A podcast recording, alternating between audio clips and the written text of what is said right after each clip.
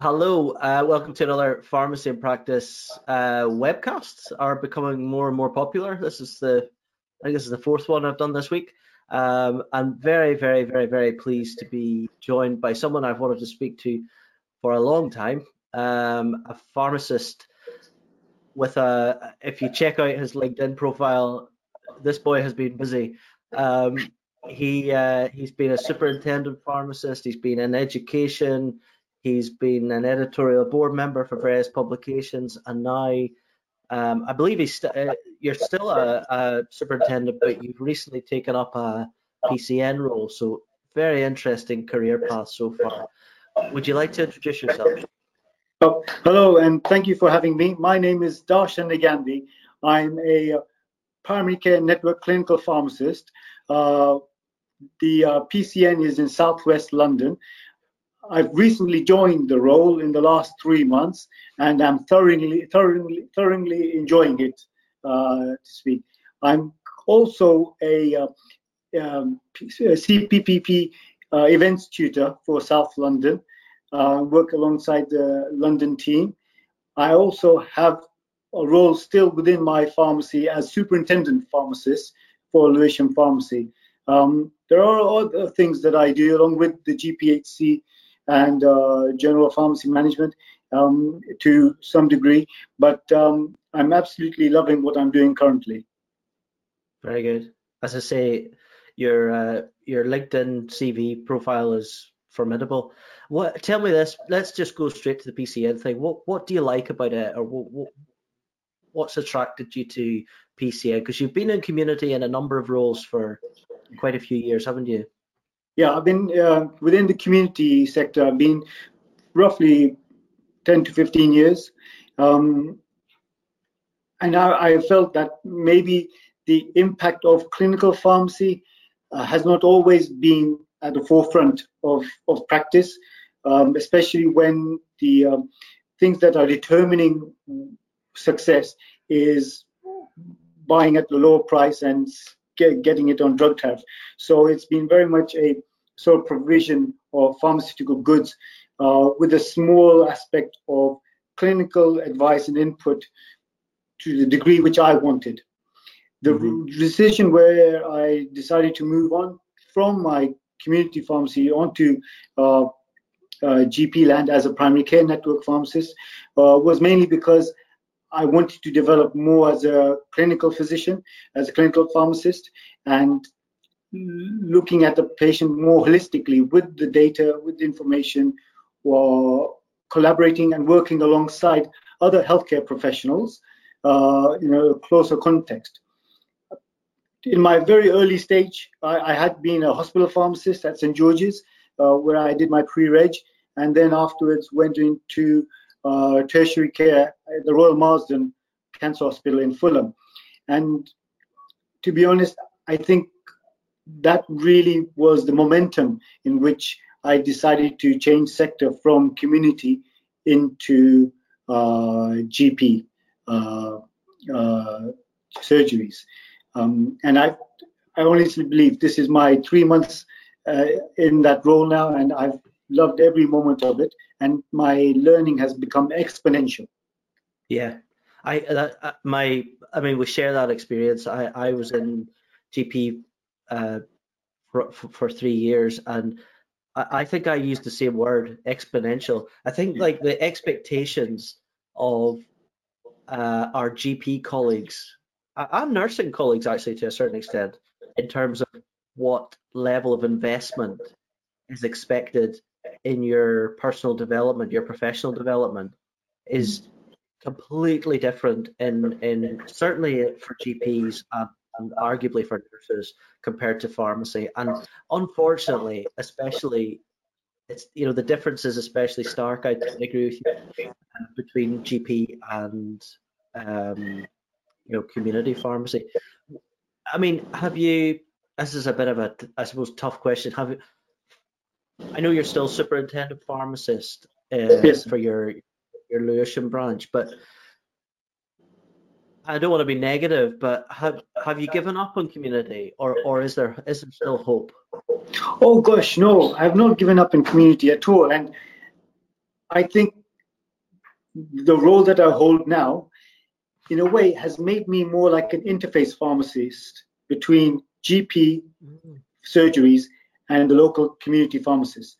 So I've been because I know the troubles and I know the difficulties that community pharmacists currently have had even before coronavirus and now what they've got now as a result of, of COVID-19. I think I'm very much empathetic to our colleagues in community pharmacy and I want to make sure that not only do they survive, they thrive with individuals who work as primary care network pharmacists being able to show them okay this is what the gps are thinking this is what you know the gp practices are the direction in which they are going. This is how you can help yourself in order to meet those needs. And going forward this is something which i already discussed with my uh, clinical director of the pcn um, at some point i would be very encouraged to suggest direction in which money money can be spent so that pharmacists and GPs, community pharmacists and GP practices can share the burden of mm-hmm. looking after our patients in a way that both benefit. Mm-hmm. So, for instance, this is something I did in my pharmacy in Lewisham.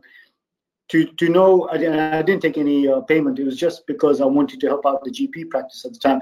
Was to do blood pressure and to do uh, a pill check for ladies who needed a review for their for their medication. And I was thinking that you know rather than going in to book in a GP appointment or a nurse appointment, I can do this quite mm-hmm. easily as long as I'm given the correct questions and the correct training, and be able to provide this within my community pharmacy and then transfer the data to to the GP. Uh, and then and that worked very well. Nine times out of ten, they would use that information, the blood pressure, the questions, and the answers that I, I elicited from the patient, and they would issue out the prescription without any issues. And that saved the GP time, they saved the nurse time, um, and also gave me more sort of uh, buy into the fact that I can help someone out other than providing them with packaged goods. Yes, yes, added value. And and you were mm, quite value, you were you were extremely um, patient centered there as well, weren't you? They, and they must have. So, so do you think that that element of um, trust is important between the GP practice and community? Oh, 100%. I, I think right now, as pharmacists, community pharmacists are contractors, they're businesses, but people forget that GP practices, GP surgeries are also businesses as well. So, mm-hmm. if, for example, a GP practice is getting paid to do a blood pressure, which they will do according to their QOF, then community pharmacies feel, feel like obviously they're not they're not seen in the same light. They're not adding the same value by doing the same service, and that's wrong. And I think there should be more of an equal playing field. So by hopefully once I get more embedded in the role, if I were to say to a bunch of community pharmacists within my area and say, you guys look after the patients of the surgery, which I belong to, surgeries I belong to, why don't we do this? But you get something back for it, and you're helping reduce the workload on the GP surgery. So it's a win-win situation, and that way trust is is is enforced, so people know who they can speak to, and more open and candid conversations. And not only is a referral one direction, you get a referral from GP to community pharmacies as well. Mm-hmm. And what what do you think? Like I mean, what, what do you think the benefits of the PCN structure are? Because I think, from what I've heard in in pharmacy circles, they've been more or less greatly uh, greatly received, haven't they? But I think there's there's been a wee bit of pushback from maybe from from community pharmacy contractors because it's maybe driven a bit of a workforce problem for community. Yeah. But if we forget park that for a minute, I mean that's the, that's mm-hmm. well known. So no, I was just saying. So before we were chatting about how you you felt that pharmacists working in in primary care networks is quite a like a blank canvas. Hi. And and there's lots of opportunities. What what what do you see uh, are the benefits to pharmacists working in, in primary care networks? I, I think the benefits really allow for the for the pharmacists themselves an alternative career pathway, whereby they're working closely with healthcare professionals in a multidisciplinary team for the benefit of the patient. It will also add an extra layer of uh, professionalism to which pharmacists have their own sort of distinct area, which is the, being the medications medicines expert. Now, currently, yes, you've got practice pharmacists as well, but more than just practice pharmacists, um, I believe the primary care network pharmacist looks at more the oversight, the strategic direction in which uh, prescribing habits can be changed, where services can be implemented, where the needs of the community, the local community, the, the neighborhood is being assessed and met. And you got to remember that the primary care network itself is is a local sort of collaboration between GP practices. Uh, but it's more than just GP practices. It's the pharmacies which serve the patients of those GP practices as well. So having a sort of interface pharmacist between GP practices and community pharmacies, such as a PCN, will aid the delivery of excellence in care to the patient, but also meet the needs and demands of the patient, but also what the GPs are trying to achieve and what the pharmacy, community pharmacists are trying to achieve as well. Mm-hmm. Very good. And do you miss? I mean, do you miss community pharmacy at all? Oh, I, I do miss the the face-to-face interaction. But I mean, like you got to remember, I've I've only just recently started my journey within Primary Care Network. It's only been this this month will be my third month, 12 weeks in, but uh, and and it was just unfortunate the fact that when I started is when the COVID-19 pandemic really started. So I only saw a brief moment of patients face to face. Moreover, what I'm doing now is telephone consultations and video conferencing. But I do still uh, locum on Saturdays to keep my community pharmacy skills uh, skill set going. And uh, also, it's always good to have that sort of endearment with the patient that they're there with you and that you're providing them extra value to just the product they've got. So it's extra, it's added benefit to that service. Mm-hmm. Very good. No, it's very good, and and I suppose it's a it's a crazy time to take up a new job. I mean, you, you took on, you moved jobs yeah. really uh, when the when the lockdown has happened, really, isn't it? Yeah, I mean, like you could say crazy time. You could say it was amazing, like you know, with the grace of God that you know I moved when I moved because right now when the, the community pharmacies are having such a hard time, and I don't mm-hmm. think anyone outside community pharmacy really appreciates just the impact, the risk, the workflow, and the patients can be quite demanding uh, because GP practices can close their doors and say, mm-hmm. you can call us, we can do telephone consultations. You can't do that in community pharmacy. No. So my heart goes out to these guys because I think they're they are really at the forefront of healthcare during this difficult time. And um, so take take I'll take you on to sort of more uh, topical stuff. I know I know you've had a you've had great experience in education as well, haven't you? I, yes. Sir. So you've had um, I noticed you've done um, advisory work and um, you know um, I think you've done some work for the GPHC. Is that right? Are you able to tell tell us about that role? Certainly. So I, one of the roles until recently was to work as a standard setter whereby we're looking at the questions, potential questions written by the exam, the, the question writers in preparation for the pre-registration exam. And um, it's only fair that you know we ensure that the questions are the correct level, so that those people who are going to pass should be passing, um, and the borderline guys who would be borderline still would have an ability to answer those questions within their understanding and competencies. Um, I've enjoyed it thoroughly, and you you you create some great networks uh, yeah. with the colleagues because they're all from different backgrounds, academia, uh, community, hospital, uh, you know, industry, and it's amazing what views and what's what approaches individuals are taking when answering a particular question. Yeah, I was gonna I was gonna ask you about this year's pre-registration situation. Nice. Um, I don't know if you had a do you have a view on the on the delayed uh, provisional registration thing at all?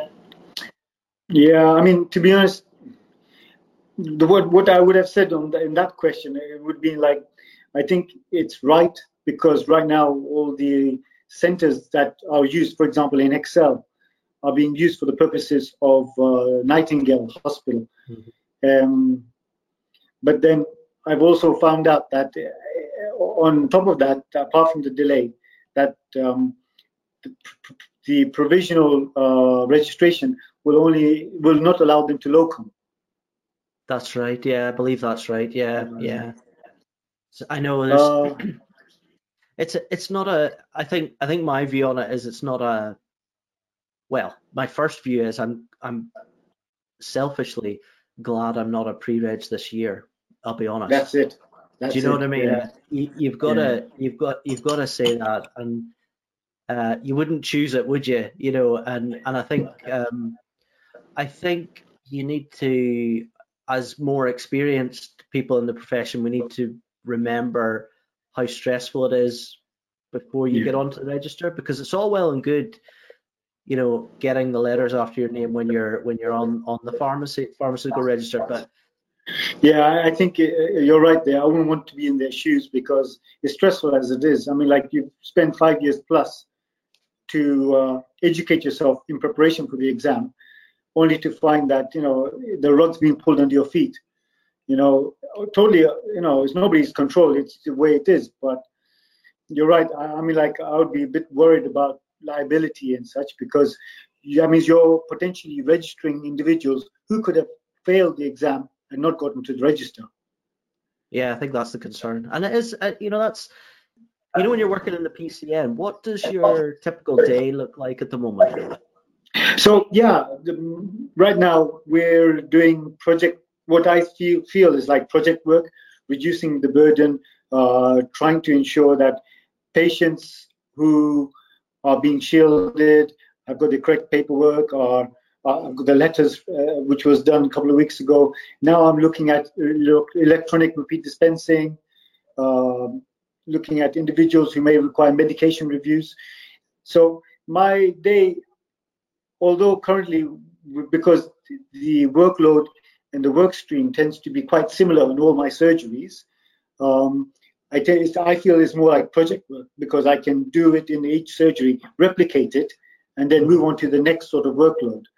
But going forward, I would hope to be able to see patients face to face to conduct medication reviews, to look at long term conditions, and find out uh, by doing such medication reviews when the next bloods may be required what parameters need to be observed, you know, how can we optimize patients' medication, um, and going even further than that, especially now with care homes being in the agenda and spotlight, how we can support our care homes to a better degree by providing them with the support of medicines of my optimization and structured medication reviews so that we are supporting the the frontline frontline staff there. Mm-hmm. Brilliant, very good. And we like earlier on we touched on um, you know training and that kind of thing. But so what what what sort of investment or what sort of training support have you got in in the role? Um, I'd be interested to know that. So in terms of training and mm-hmm. education mm-hmm. for myself, mm-hmm. so I'm on a pathway. I'm on the CPP uh, primary care pharmacy education pathway. Um, very good conducting module one right now and thoroughly enjoying it. We're also creating networks within our group as sort of learning sets between ourselves. Um, it's good to be a student again, I'll be honest with you. Although I'm a bit uh, worse for wear and grey head and, you know, a few wrinkles here and there, I think, I'll be honest, I really enjoy the fact that I'm learning and uh, I like sharing my knowledge. And I think that's the best way to learn is by teaching others. So we have our little sort of learning groups that we've created. Um, but from within the surgeries, within our GP practices, um, I have got assigned clinical uh, supervisors at each surgery whom I touch base with with any sort of uh, issues regarding patients or any sort of queries I might have, just to make sure I'm on the straight and narrow, that I'm not uh, deviating from what they would expect. And in return, they are also pushing back on me in terms of what they, what I think I should be doing, and the justifications and the rationale behind it. So, for example, one of the doctors recently says, Darshan, uh, patients got uh, this particular conditions. What blood test would you consider uh, appropriate? So, looking at the guidelines, looking at at uh, NICE uh, CKS, um, I came back with an answer, and he told me that Darshan, no blood test is routine blood test. Remember, every blood test that you do, there needs to be something that you need to establish from that. Don't do it just for the sake of doing it, otherwise you'll be spending taxpayers' money unnecessarily. So be more thoughtful about what you are hoping to achieve and the actions that you're going to take in order to reach to reach the actions. That's interesting. I, I must say that's something I learned. I mean, one of the, the GPs were always uh, reinforcing that, that any test or examination was always to confirm what you discovered in the history. Yes. Um, and that was quite a quite a new way of thinking compared to community pharmacy, I must admit. Um, and where where do you see where do you see yourself in you know in the next few years? Uh, you, I take it you're working across a number of practices, are you? Correct. I'm working across four surgeries at the moment, um, and uh, for the short and medium term, I would like to develop myself as much as possible, gain as much experience and skill sets uh, in order to complete my independent prescribers course, uh, go down the route, route of advanced uh, practitioner, uh, advanced clinical practitioner. Very good. And ultimately, ultimately, don't tell anyone. This is a secret. No one watches Not, these things anyway. Nobody. ultimately, I would really like to become a partner at the GP surgery. Good man. I love it. Do you know what? I've been so lucky this week. I've spoken to people that are very like uh, on one hand very modest. You are very modest, but you're also very focused. I really like that. Um, and I think because you've said that, it'll happen. No. I, I believe I believe it'll happen. And I think it's really it's fascinating speaking to you, Darshan, because I think you're quite typical of what a lot of people are going through at the moment. You know, this mm. this community pharmacy to GP practice, and yeah. uh, how you're feeling is is you're not on your own. A lot of people are going through the same um, process and not feeling of freedom as such, but just like almost relief at being able to be a pharmacist, you know, and and start yeah. to learn new things. It's really it's. Uh, I find it very positive to speak to you, to be honest. Oh, so, thank you. Yeah. yeah. And I, I, believe honestly, like like the, the pharmacists that I'm associating with within my GP practices, we've got two or three uh, pharmacists already, and they are also very pharmacy centric. They think pharmacy is the answer that will assist our patients towards the outcomes that they desire. And there is nothing that we as a profession can't do. You know, mm-hmm. there's already uh, partners. I, I, I know a couple of partners already. Graham Stretch is one. Um, there's mm-hmm. another colleague in Southwest London who is another. You know, so it, it is achievable.